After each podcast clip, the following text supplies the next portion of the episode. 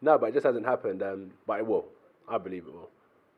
And when I said I feel like he needs me, is because uh, the other fight fell through, and there's probably a demand for who's next. Like people saying who's next, and I think I think I'm a good candidate. You know what I mean? So I think this is a good time to kind of put that pressure on. But that's where my mind is like people I'm sure Franklin's thinking about I want to become heavyweight champion of the world. If I can beat him, this is where I'm going. So I'm thinking like, if I get through this guy, he's dangled a carrot in front of me. I'm chasing that. When AJ boxed Alexander Usyk, the split was already determined by the order of the mandatory. It was 25%. He didn't have a belt. It was just a challenger in the heavyweight division. AJ took it on the chin because he wanted to be undisputed. He said, okay, fine, 75-25. He beat AJ twice. He unified the division. And Fury just offered him an extra 5%. The biggest payday of Alexander Usyk's career so far is bigger than the biggest payday of Tyson Fury's career.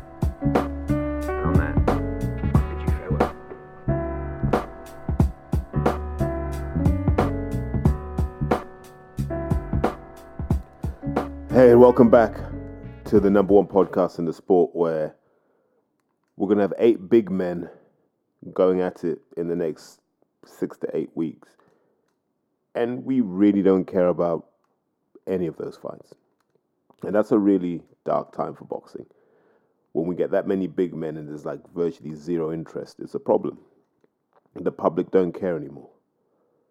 And that's the sport that we've kind of allowed to happen on our watch those that come before or those that came before those that come after will look at us and go how did you let this happen and this this has to be a crisis all of the creation of social media and you know media manipulation and some of these camera jockey outlets have to take accountability for for the nonsense that they've created because let me try and do this i can't even remember how it goes in what sequence so we we will have Anthony Joshua versus Dillian Whyte August 12th. We will then have Alexander Usyk versus Daniel Dubois August 26th. Two days later, we've got Tyson Fury versus Francis Ngannou.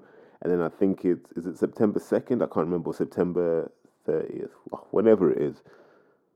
We've got Joe Joyce versus Zhilei Zhang. Right? That's just in the heavyweights. And then we've still got to find out when Wilder fights, and you probably fight Andy Ruiz, maybe mid September, mid October, somewhere around there. And now, and by the way, someone's going to correct me on that, on that Joe Joyce date, because I think I've either hit the Eubank Jr. date or and I've hit the Canelo date, but not the Joe Joyce versus Zhang date.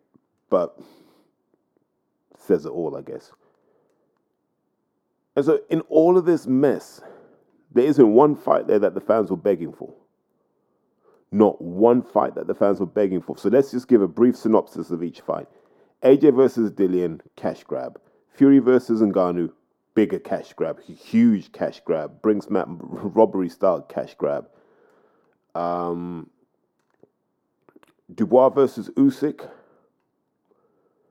feels a bit like lamb to the slaughter, but if Daniel Dubois were to win, that would take the heavyweight division in a completely different direction. That would be absolutely incredible for boxing. That would be that would be a Cinderella tale if ever there was one. If he were to win, and by the way, I do hope he wins for so many reasons, which we'll come on to later. Um, and then Joyce versus Zhang.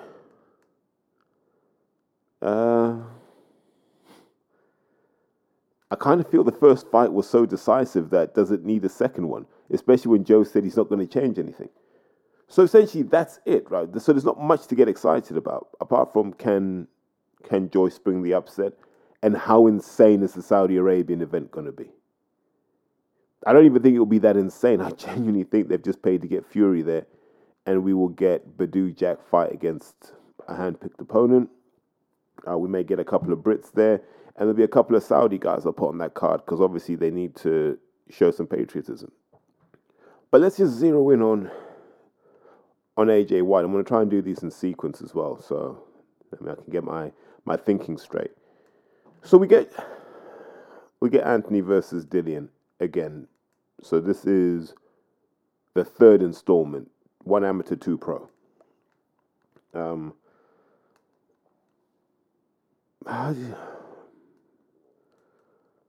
I really don't care about this fight, but I do care at the same time because there's interest in this fight. There are questions like, really, what we want to know is how far have both men fallen? And I know people complain and they'll say, oh, but look at it, they're old and they're past it. But they're not much older than Ali and Frazier in 1975 for the Thriller in Manila. They're not that much older. I think Ali would have been, I'm guessing, 33. And Frazier would have been about 31, 32. I might be wrong on those numbers, but it's around then, early to mid 30s as well. Joshua's 33, Dillian's 35 factor in, come you know, take care of each other or take care of themselves better.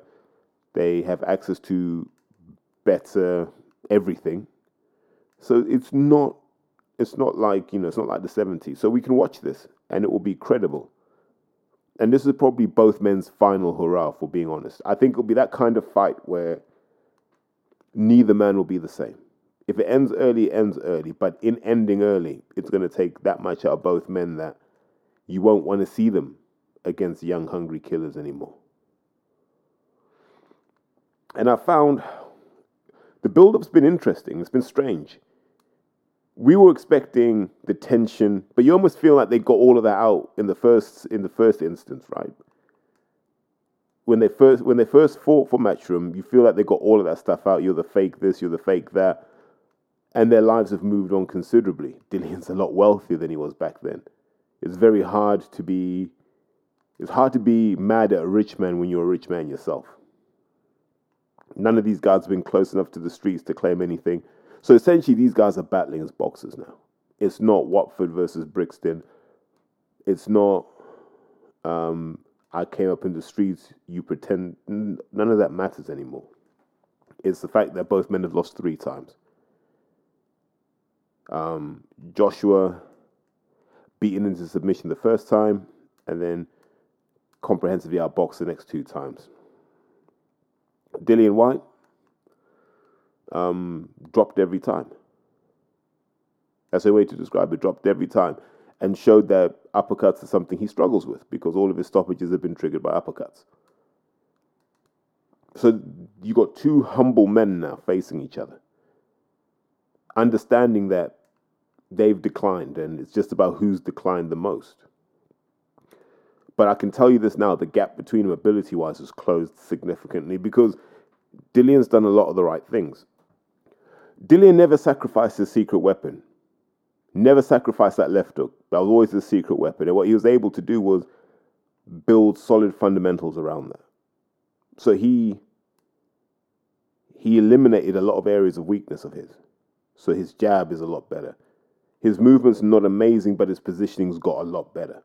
And sometimes it's easier to do that than it is to try and rebuild a fire. So I think what Dillian's done is he's gone, this left hook is my money punch. I just need to fix everything else up so I can be competitive in the fight until I land it. I feel with Anthony Joshua, we've been through like four or five different versions of him. It's always a comprehensive rebuild. After Klitschko, there was a rebuild needed. After Ruiz, there was a rebuild needed. After Usyk 1, there was a rebuild needed. After Usyk 2, there was a rebuild needed. Franklin, there's another rebuild that's needed. And that's going to be the difference between the two men. The consistency and approach of Dillian. I know he's changed trainers, but if you look at how he's boxed, it's generally been to the same themes and ideas. He hasn't tried to do anything too different. Like he hasn't decided to all of a sudden become an inside boxer because it's not who he is. So I think that's what closes the gap is that in the years where Joshua should have been refining who and what he is in the ring, he's constantly wrestled with that in ring identity. So he's gone from zero to 100 back to zero every time that it hasn't worked. And that is not how you grow as a fighter. It's you understand what your strengths are, you understand what you enjoy doing in the ring, and then you just shore up your weaknesses while you emphasize those strengths. Boxing 101. I don't know who wins this because I don't know who's got what in the tank. I can get in camp reports from people because both men are in the United States. So you can get reports about who's doing what, when, why, and how. But these are two men who know each other. And once they get to that point where they can get stuck into each other, we'll find out a lot more.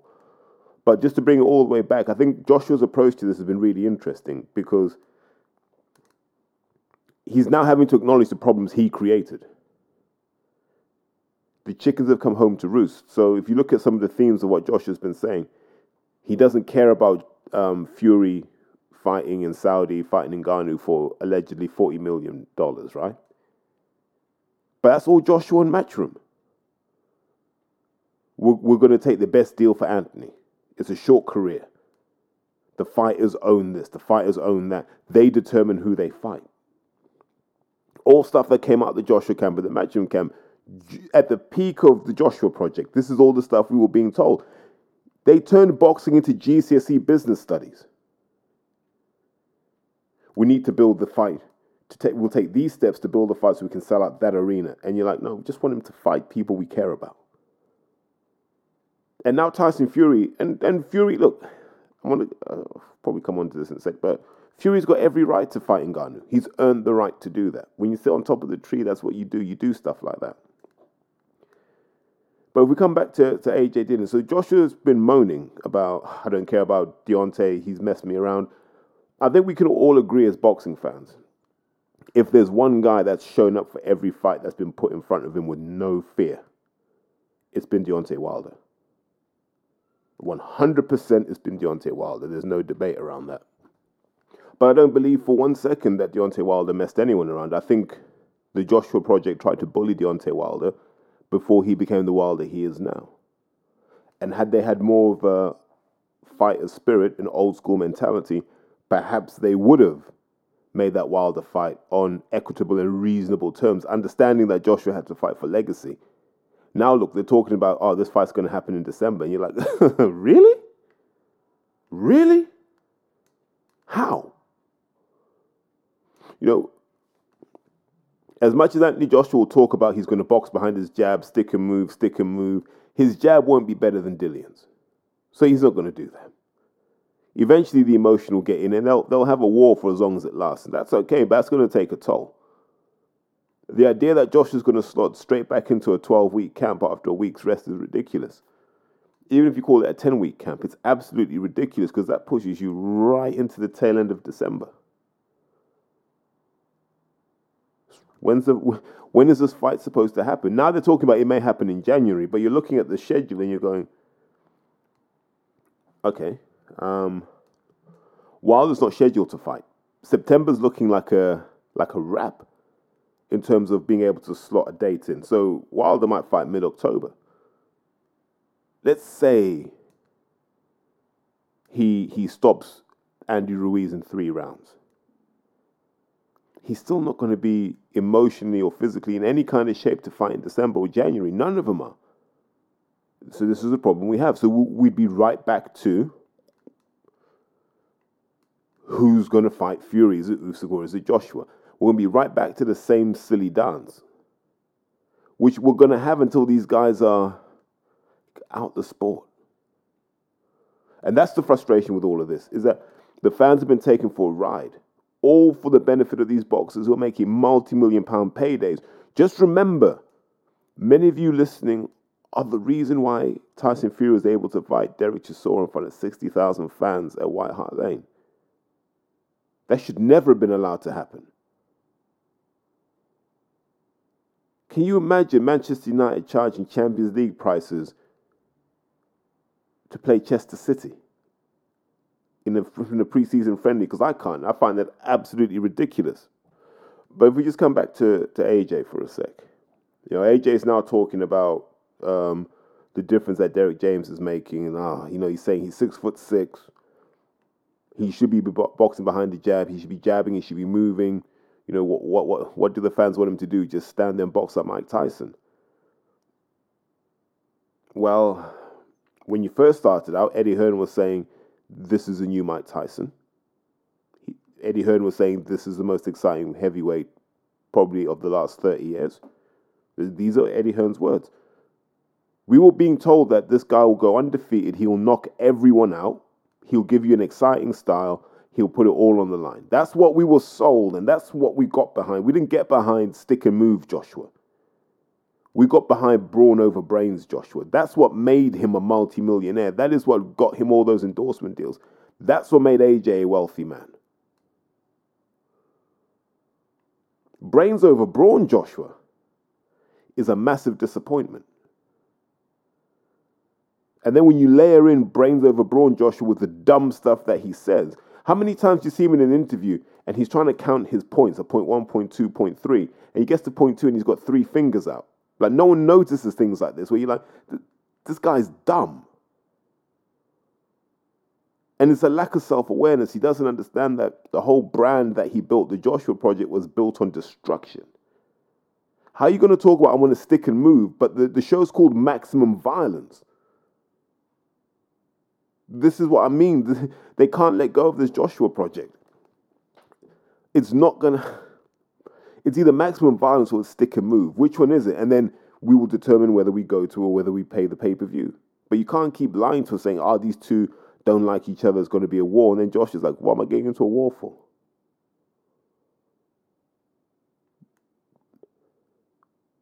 Is the tail wagging the dog? Is the dog wagging the tail? We have no idea at the moment. It's just, those guys are just trying to get whatever money they can. And then to start making points about Robert Garcia, I think he needs to remember Robert Garcia has been training world champions for a long, long time now. And he actually delivered Mikey Garcia, who I genuinely believe had Mikey not had the ego to go to 147. We'd be talking about Mikey Garcia as a pound for pound guy if he had stayed between lightweight and probably junior welter. Robert Garcia knows boxing. Robert Garcia knows how to coach.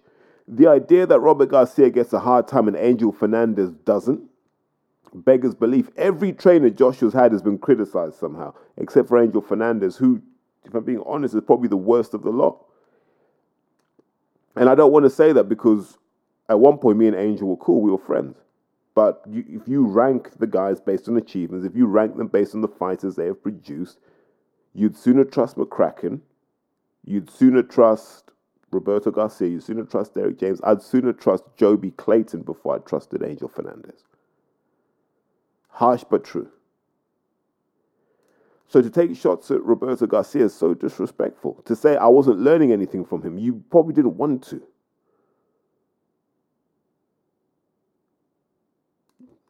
And I think I think we will find that when the pressure comes on in this fight against Dillian, Joshua will go into business for himself. Yeah. This whole stick and move, Joshua. Ah, oh, you know, six foot six guys have always been known to stick and move. No, Riddick Bowe was six five, six six. He knew how to have a war. Lennox was six five, six six. We saw Lennox drop his hands against Shannon Briggs, and that's a dangerous thing to do. And then put him to sleep. We saw Vitali go to war. When Vlad had to go to war, he went to war. So this idea that I don't know. I just say he's sounding like a guy that's scared to get hit, and uh, it's a weird thing to say about pro boxing, but that's the energy he's giving off. I'm not saying it's true, but that's the energy he's giving off. You made your name by choosing brawn over brains. Just ride it till the wheels fall off. That's that's how you build your legacy. The same way Wilder made his legacy going for the knockout. And even in his defeats, you look at Wilder going, wow, you you took Fury's head clean off.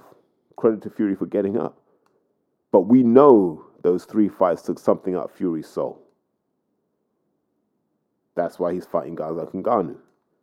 You know, don't don't get it confused. So come August 12th, when that fight's said and done, neither Joshua nor Dillian Whyte will be any further forward if they win. So what was all the fuss for? What was all the social media for? That's what I'm asking you.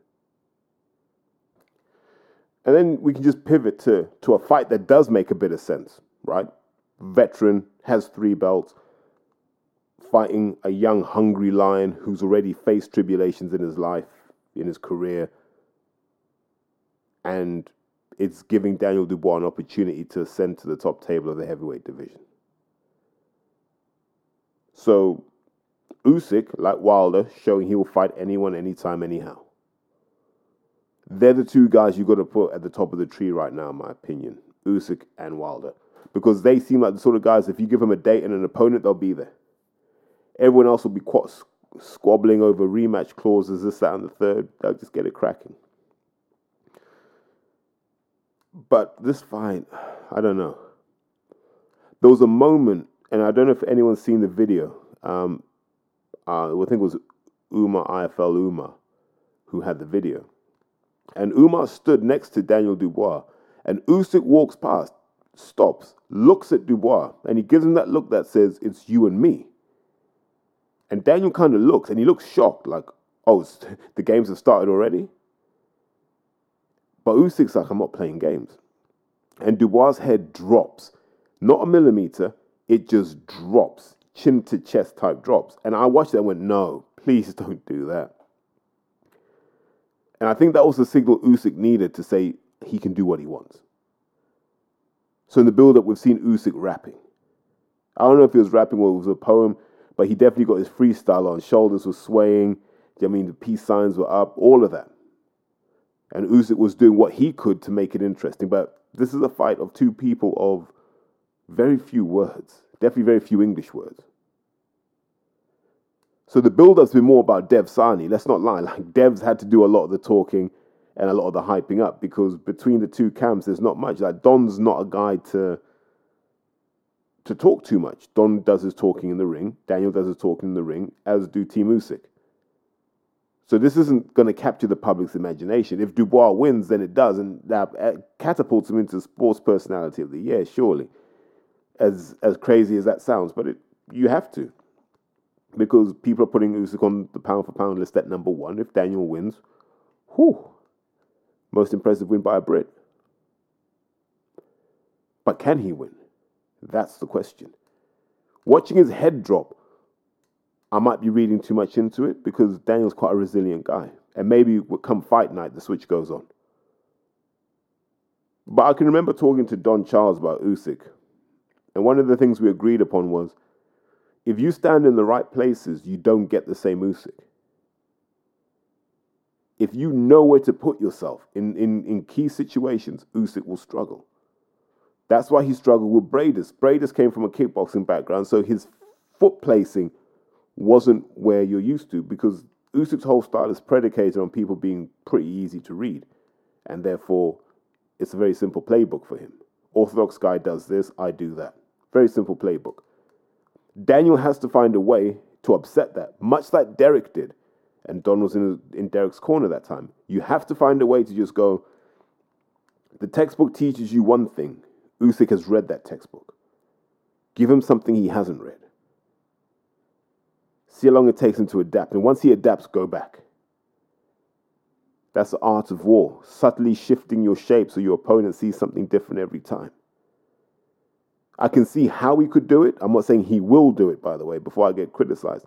There are ways you can do it, but you've got to deal with the occasion, the expectation, the enormity of it, the consequences of not doing it. Will you be able to do that? The pressure that, yo, if I don't win one first, then Caroline wins one before me, then she would have been the first Dubois to win a world title. All of these things, the pressure from your dad, all the stuff that can sit in your head over the next six weeks or so.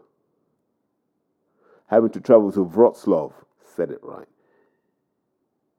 You know, nice part of Poland, by the way. Um, if you're going out there, I thoroughly recommend going out there. If you're a single man, a thousand percent recommend you go out there because you're going to get the finest Prussian blood. I think it's like there's a border onto Austria. Like if you if you love that Aryan look, and you you know who I'm talking to now, don't you? Yeah. if you love that Aryan look, Wrocław is where you go. Because that's like the the mother lode. That's the you know like when you mine something, you get that pure ore that doesn't need refining. That's what Wrocław essentially is. It's where the purest of the of the Prussian bloodline will find itself. So if you're out, if you if you're up for that, get yourself out there.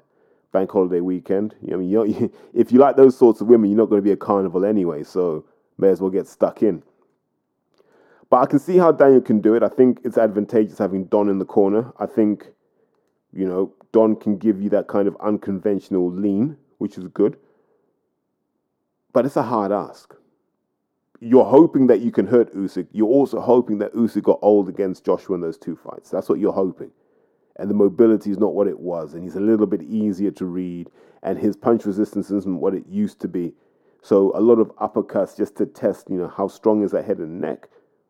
But if you ever look at Usyk, Usyk's got quite a short neck but really wide shoulders, which seems to be a good build for a boxer. Generally speaking, that short neck, wide shoulder thing seems to work. So I am wondering, like, you know, how's this all going to end? But I wish him all the best because that would be a massive shakeup if Daniel were to win because now we're, we're having different conversations around who should fight who. But here's what it would do I think it would freeze Eddie out for a long, long time in terms of heavyweight contenders. That's what, that's what would make it interesting because you could see there being an easier unification fight to make between Dubois and Fury. Once that's done, you can scatter the belts. The winner of Joyce Zhang will get a, a shot. I imagine Wilder would get a shot. Um, I imagine whoever lost would also get a shot. So you could freeze Eddie out of the heavyweight picture for a while, just with a couple of clever chess moves. So credit to Frank for for putting himself in this kind of position. You know, gotta really look at it and go. Frank has his hands in three of the big fights amongst the heavyweights, right?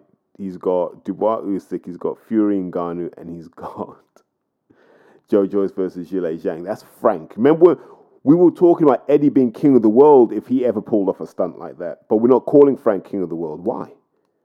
Because he's not on social media in, in terrible Dolce & Gabbana outfits, you know, with his hackneyed dad jokes and silly quips. That's why we're not giving Frank the credit.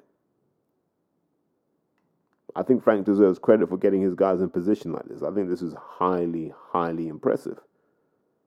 And it's it's validation for the idea that the old school always wins. The things that worked 20 years ago will work now, even in an age of social media, because essentially people are the same. So, after we get to work out who's got three belts and you know who's who's the main man in the heavyweight division, two days later, the guys the other belt will fight one of the more dominant UFC champions, but not an undefeated UFC champion. A guy we were told has the punching power to knock out any modern day heavyweight, Francis Ngannou. I think it's Francis Ngannou. I think the end's silent for Cameroonians. Might be wrong on that. Feel free to correct me. Do I have an issue with the fight conceptually? No. No, I'll explain why. Tyson's always had a bigger picture than just boxing.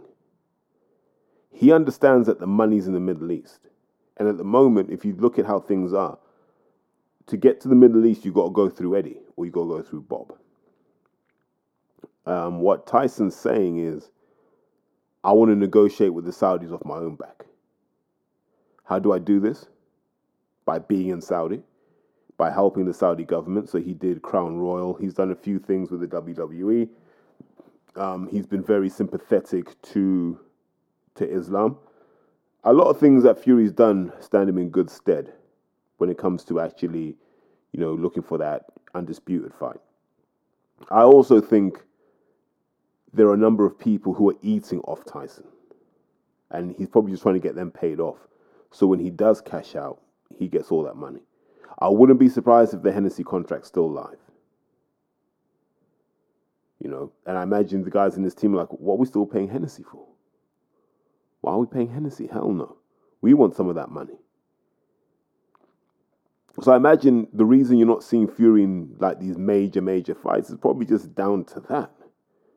He doesn't want to keep paying people and he wants to cash out on his terms on the biggest fights. So these sorts of fights here, I'm sure count. As long as it's a sanctioned bout, I'm sure this will count towards whatever obligations he's got. He can pay out some of that money. Then when he gets that 70, 80 million pound payday, that's it, done. It's a wrap, right off into the sunset. So I think there's a there's a bigger game being played than just oh he's avoiding so and so. I just don't think Fury wants to give certain people the fights that they want from like a business perspective. And you'll find that once he discharges all these obligations, Fury will fight fight the, and I think he means it when he says I fight them all in one day. He probably would do. He just doesn't want to give that money away. So we're going to get Tyson Fury against Francis Ngannou. I'll make one prediction. We will realize that these UFC guys do not have boxing power. They've got MMA power in those MMA gloves, yeah. They won't have boxing power. And they won't have boxing punch resistance. So this won't be like Mayweather McGregor. I can see if Fury wants to, I think once Fury establishes how dominant he is over Ngannou, he may carry him for a bit. And I think you may get a bit of a walk around, and then Fury might stop him with a body shot just to go, look, this is the cleanest way to end it. Not going to say it's scripted, but I'll say it'll be a managed result. And the fans will go home happy, as they always do. So I can understand Fury doing it from a business perspective. I know fans will be upset from a legacy perspective. But like I said, I think there's a bigger picture here which involves getting rid of contracts that are probably draining him. Because listen, you sign a Hennessy contract, he might be taking 30% of your dough off the top. Yeah. And then these things automatically renew upon certain events. So it's crazy that you can still be tied down to Hennessy. I think Savannah Marshall's on a second or third Hennessy contract because they just automatically renew when you when you do something. Mix a gangster with that paperwork. You know, I, as I always say, like once you join the dots in this sport, you understand how this game actually works, and you understand who actually calls the shots. That's all I'll say on the matter. But yeah, so that's your bank holiday weekend sorted, right? Courtesy of Uncle Frank. You've got Dubois Usyk, Usyk Dubois, and then you've got Fury and Ngannou. And then just when you thought Frank couldn't deliver anymore, Frank then says, We're going to give you Joyce versus Zhang again. Wow, this pod's gone gone way off track. Um, got sidetracked by phone calls. Why do people do that? But let's oh God, let me get my thoughts back. So, what I'd say in regards to Dubois Usyk, and God, if I, if I already covered this, I'm gonna look so stupid at some point we're going to start comparing Dubois Usyk versus Joshua and Klitschko, aren't we? Um, two Brits, two Ukrainians, uh, two Olympic gold medalists against two big, strong Brits, whoever punches chance, right? That's a wonderful story, and if Dubois can provide half the entertainment that Joshua did, it may catapult him to, you know, another realm of stardom. Whether he wants that, I don't know, because the, the Dubois family are generally quite quiet and quite modest but credit where credit's due because we always talk about how Joshua was a baby when he did this and he did that. Dubois a baby in all possible ways. Like he's quite a sheltered guy. Um, didn't do a lot of the travel with GB. Didn't do a big tournament with GB. Just kept his head down, stuck to it, and look at where he's got himself. So, really looking forward to that. I think that will be a good fight. Um, let's just transition quickly into into Joyce Zhang because I know I've done Usyk and Ngannou to death.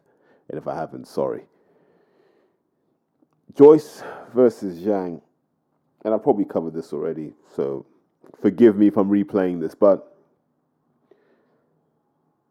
as I said earlier, Joe refuses to change his style. And that was exactly what got him beat in the first fight.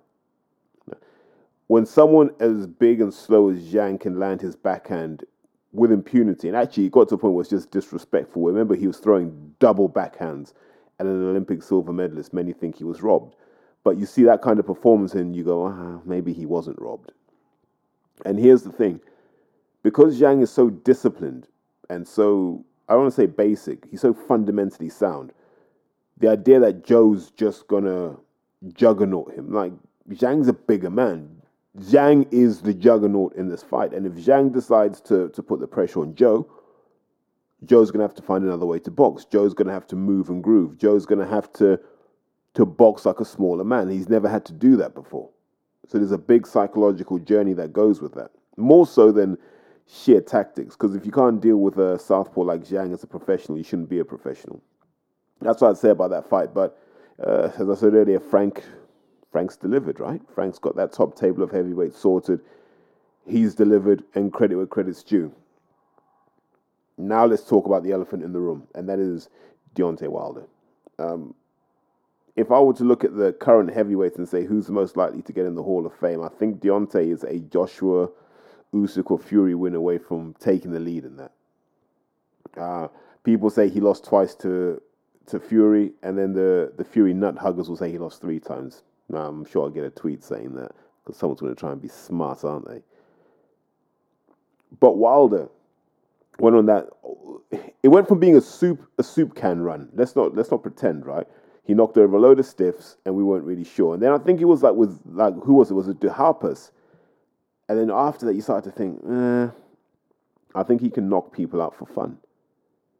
And you've seen it. He's knocked out people who others have struggled with. Um, he made Ortiz look mortal at a time when people said this guy will kill Anthony Joshua. Um, look at what he did to Helenius. Look what he did to Dominic Breazeale, a guy that Joshua struggled to put a dent in. And that was like prime Joshua. That was brawn over brains Joshua. That was everything on the top shelf in the pharmacy Joshua, allegedly. That was AJ. That was prime AJ. That was could win the Mr. Olympia AJ. And he couldn't put a dent in Breazeale till round six or seven. Wilder did with ease. Remember when people said Stiverne had one of the best chins in the heavyweight division? Second fight, Wilder showed he, if he has, then Wilder's got superhuman power. So the point I'm trying to make in this fight is, in this whole story, not even the fight, the whole story is Deontay Wilder is the true freak of the heavyweights, right? Limited skills, but is smart enough to know how to let that right hand go and when to let it go and through that he's entertained fans. Like if you were to take the heavyweight highlights from the last however many years, let's just say the last 15 years, how many involved Deontay Wilder? Either him putting someone down or him going down. How many involved Deontay Wilder? More than involved Fury, more than involve Joshua. And that's the uncomfortable truth that most of the the girlfriends you know, amongst amongst their fan bases struggle with, right? That is the harsh reality that Fury doesn't have that many. Joshua doesn't have that many. Wilder does. And that's what that's what makes him top tier. And we're gonna see what he can do against Andy Ruiz. Bear in mind, Andy Ruiz is the guy that got dropped by Chris Arreola, and Arreola is not known for doing things like that. So what's Wilder going to do to him? If Wilder were to, to decimate Andy Ruiz and knock him out cold, the gap in perception between him and Joshua would just grow, and you imagine Joshua would do what he could to avoid that fight. If you've avoided that fight ever since you won the belt, I don't think you really won it. And that's why we're hearing the talk of December, because it's an easy thing to go, well, no one's ready. We're just going to move on. And I think that's going to be the message. After Dillian, you're going to hear a lot of talk for about six weeks about Joshua wants Wilder in December. And then you hear Wilder's fighting Ruiz, and then Matchroom will just say, right, we're moving on and they'll wheel out someone else. They'll go, right, we'll fight the winner of Joyce versus Yang. Right? That's what they'll do. Yet Deontay Wilder, I think, is the key man in the division. If if the event doesn't involve Deontay, then I don't think it's a super fight. I just don't. Um, if you look at Fury, Fury is more concerned with protecting his brand and his income. Josh is more concerned with avoiding danger. Usyk, we don't really know because he doesn't talk that much. And that kind of leaves Wilder as the guy who, to, to use a metric expression, brings maximum violence.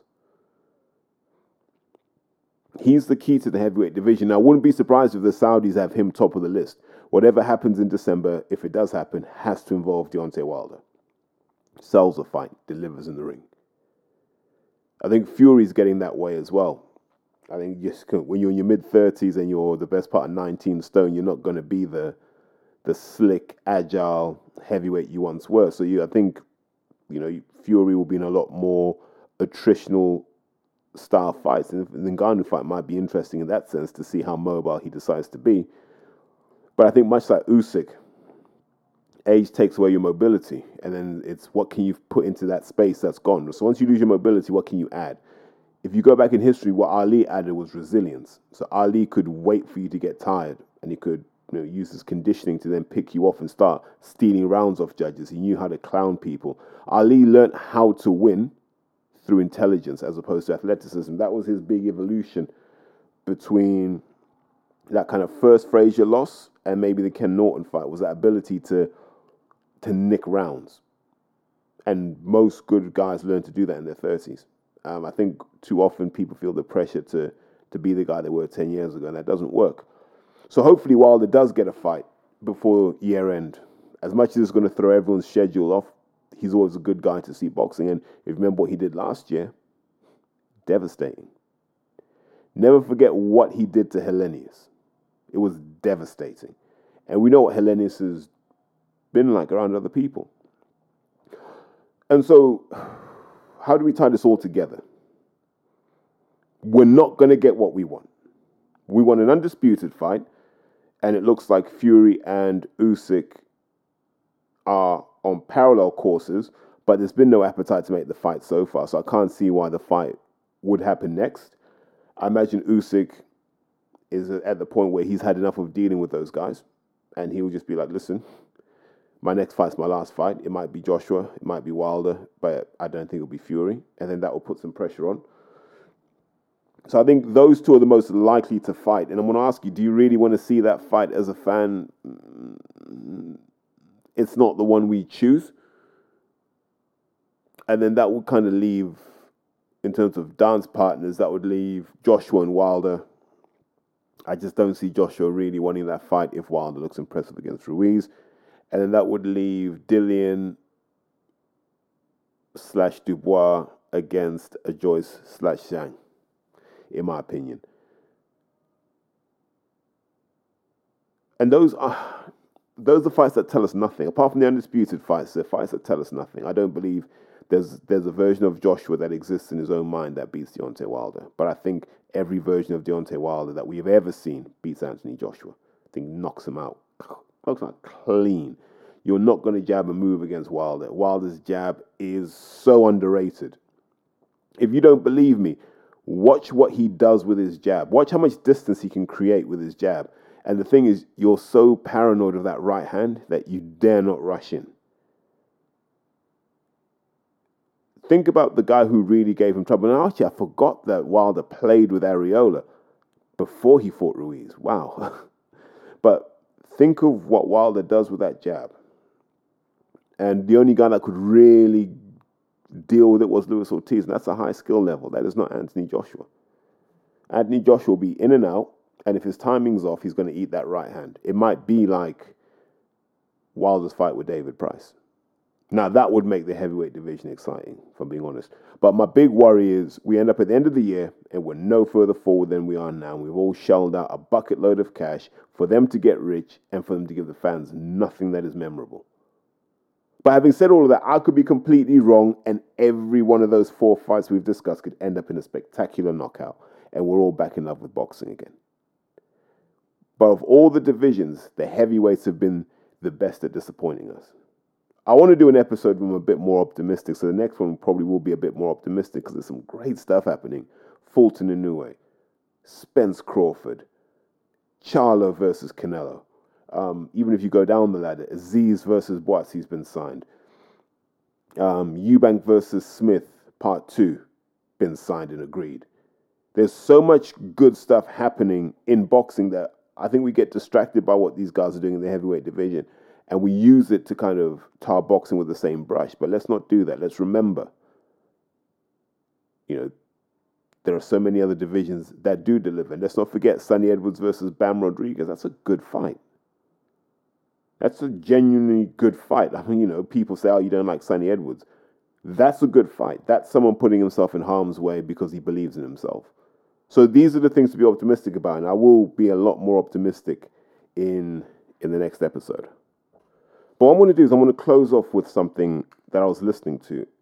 And the reason I wanted to share this is I say a lot of stuff about boxers and I have my own view. But sometimes it's good to get um, an outside perspective on what other people see because, you know, we're boxing fans, we drown in the detail, whereas I think your sort of general population will have a different view is you get to meet some cool people. The, probably the best actually was Anthony Joshua. Mm. We sponsored him with Lucozade Sport, and do you know what? For a guy that knocks people out for a living, he is the nicest person I've met, and it's really odd because he he is literally like the gentle giant. And the th- do you know? I tell you the thing that really touched me about him actually, because you know, you know, we were paying him. We weren't paying him that much money. Actually, it wasn't a huge deal. How we much were you him. paying him?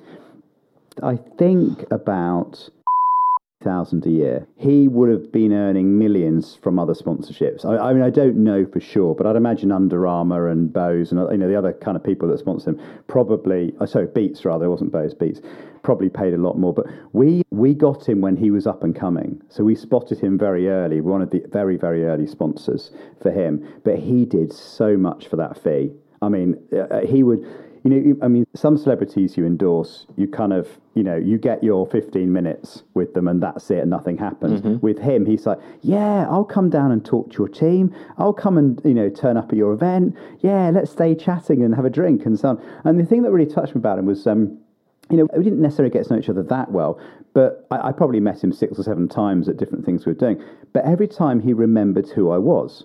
Now he was meeting hundreds of people, mm-hmm. and you know there, there, were lots of people even within my team that he you know he dealt with and had to remember. But you know, I remember at kind of launch events, he would spot me in, in, the audience, go, "John, come up, come and join us in this photo," you know, and this sort of stuff, yeah. you know. And I just thought was lovely. I mean, he, the thing with him is he knows his brand, and he knows his brand is kind of motivational, good guy in a tough world type thing. Got a got a backstory, you know, boy did good, all that sort of thing.